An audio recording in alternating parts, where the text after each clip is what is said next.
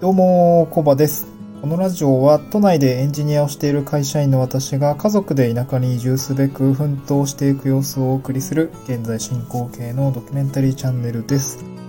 今日のトークテーマはですね、あの、オフラインとオンラインのバランスが健康に寄与すると感じた話というテーマでお送りしていきたいと思います。はい。まあ、これですね。まあ、私が感じたことのお話なんですけれども、もう、えっと、これ、まあ、きっかけとしては、まあ、最近出社したんですよね。会社に出社をしました。すごい久々に出社をしたんですけれども、うんと、まあ、久々に電車に乗って、えっと、太陽の下を歩いて会社に行ったんですよね。で、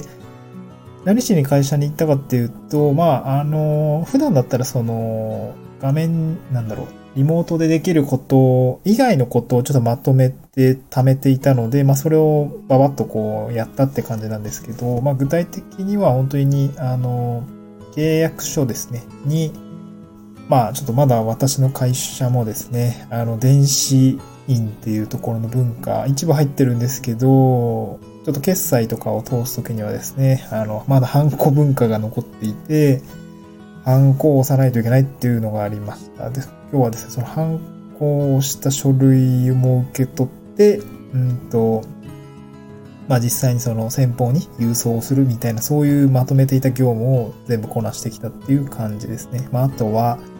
えー、立案ですね、契約に決済の書類とかを、まあ、紙保管を一部してるんですけども、のそういうところの紙の整理っていうところも、あの、ちょっとしてきました。なので、なんか、出社してですね、あの、まあ、いつもだったら画面に向かってるんですけど、なんか紙とハサミ、紙とハサミで、これ紙チョキチョキしたりですね、乗り付けて、郵送の手配をするみたいな、そういうことをや、事務作業をしてました。で、これやりながらなんかふと思ったんですけど、うんと、まあ、いつも画面上でなんかいろいろエクセルとにらめっこしたりとかしてるんですけど、なんかずっとそればっかりだったので、ね、こうなんか新鮮に思ったんですよね。この郵送の手続きとか、ただただしてるだけ、本当に雑務をしてるだけなんですけど、ああ、なんか、仕事してんな、みたいな感じになりました。仕事してんなというか、少し気持ちよく仕事できてるな、みたいな。なんかそういう気持ちになりました。おかし、うん、まあ、普通に出社してたらですね、なんで、細い、小難、まあ、細い、細かい、事務作業とか、忙しいのに、これな、めんどくさいなって思いながら多分やってたと思うんですけど、まあなんか、オンライン疲れが来ていたのか、なんかそういうですね、気持ちで、あの、そういう事務作業をしてました。手を動かしていたことがですね、なんか非常に新鮮に感じたというお話でした。で、まあ、振り返ってみると、もうコロナウイルスの影響で、もう1年間私在宅をしていました。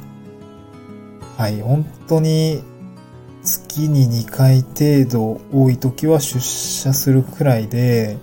もうね、ほとんど出社してないんですね。ずっとリモートでもう丸1年経ちました。そうなると、まあオンライン、基本オンラインでの生活になるんですよね。うん。まあ仕事もそうだし、で、なんか友人とかと会うっていうのも、なんかウェブ飲み会とか、そういう形でこう会えない状況が続いていて、このオフラインとオンラインのバランスっていうのがですね、明らかにこう、オンラインの状況にま比重が乗っかっていたというような感じがします。まなので、なんかネットの世界ですとか、画面の中の世界でしか、この1年間ほぼほぼ生きていなかったというか、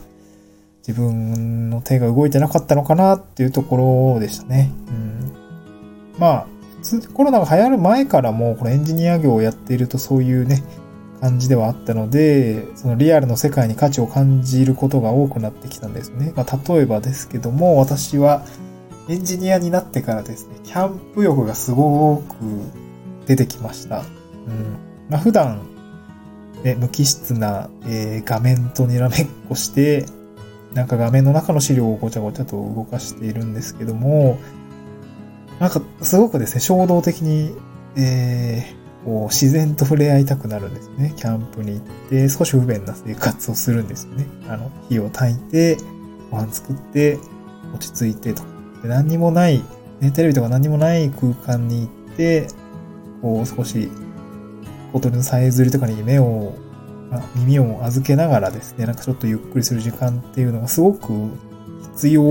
に迫られているというか、体が欲しているというような状況が、あの、まあ、発生してきていたというような状況でした。うん。まあ、これ一重にですね、オフラインとオンラインのこうバランス感覚的なものがですね、すごく崩れているんだろうなっていうところがありました。まあ、今回その本当に細かい会社の手を動かす事務作業をなんか気持ちよくやれたみたいな話なんで結構末期の状況だと思っていて、うんと、この健康的にこう過ごすにはやっぱりオフラインとですね、オンラインのバランスって必要なのかな。まあ、それが50-50だからいいとかそういうわけではなくて、まあ人によってですね、うん、まあ100%オンラインでいい人もいれば、うんと、まあ8対2ぐらいがちょうどいいとか、そうい。う、まあ私多分比重的にはオンラインの方が多くてもよくて、まあ7、3とかぐらいでもまあなん、まあやっていけるんじゃないかなと思うんですけど、なんかその心地よいバランスがあるとはいえ、うんと、オフラインがゼロではないなと私は感じました。うん。あ会う、友達とかとですね、会うっていうところもやっぱり、そのに、なんだろう、人間らしい生活的にはやっぱ必要なエッセンスなのかなと、私はなんかすごく今日出社してみて気づきました。で、ちょっと地方移住後の働き方としてですね、なんかその、このオンラインとオフラインのバランスを考えたときに、この地方に移住をするって、うん、なんかすごいチャンスが広がってるのかなっていう、なんか期待でも、期待をするようにもなったんですね。うん。で、まあ、何を期待してるかっていうと、副業ですね。あの、複数のなりわいを、まあ、なすというようなところの副業の字を意味してるんですけど、まあ、いろんなパラレルワークみたいなですね、そういう働き方をしたときに、まあ、それがですね、まあ、オフラインの仕事もあれば、オンラインの仕事もあると。なんかそういう形で、まあ、複数の収入源を育てていくにあたってて、まあ、そういう働き方ができると、なんか、なんていうんですかね、オフラインとオンライン、バランス取れてくるのかなっていう風な感じがします。例えばですけども、なんか、うん、なんか月水金は、えっ、ー、と、比較的、なんか、ウェブ会議とか、資料作成とか、うーんと、なんだろうな、まあ、ブログ書いたりとか、ウェブ設計したりとか、なんかそういう仕事をやっていたとしても、なんか、カーモクとかですね、まあ、実際にこう、街に出て、えっ、ー、と、なんか物を売ったりとか、まあ、はたまたね、農業をして、あの、土を触るみたいな、そういうことをするのって、うんと、なんていうんですかね。両方できる状態ってすごく、まあ、刺激がね、それぞれありそうっていうところと、あと単純にまあ飽きなそうっていうのと、あとまあ一番はですね、なんか健康的に良さそうですよね。うん、健康に良さそうです。なんかね、ずっと肉体労働ばっかりしてるとなかなかね、頭を使うってことが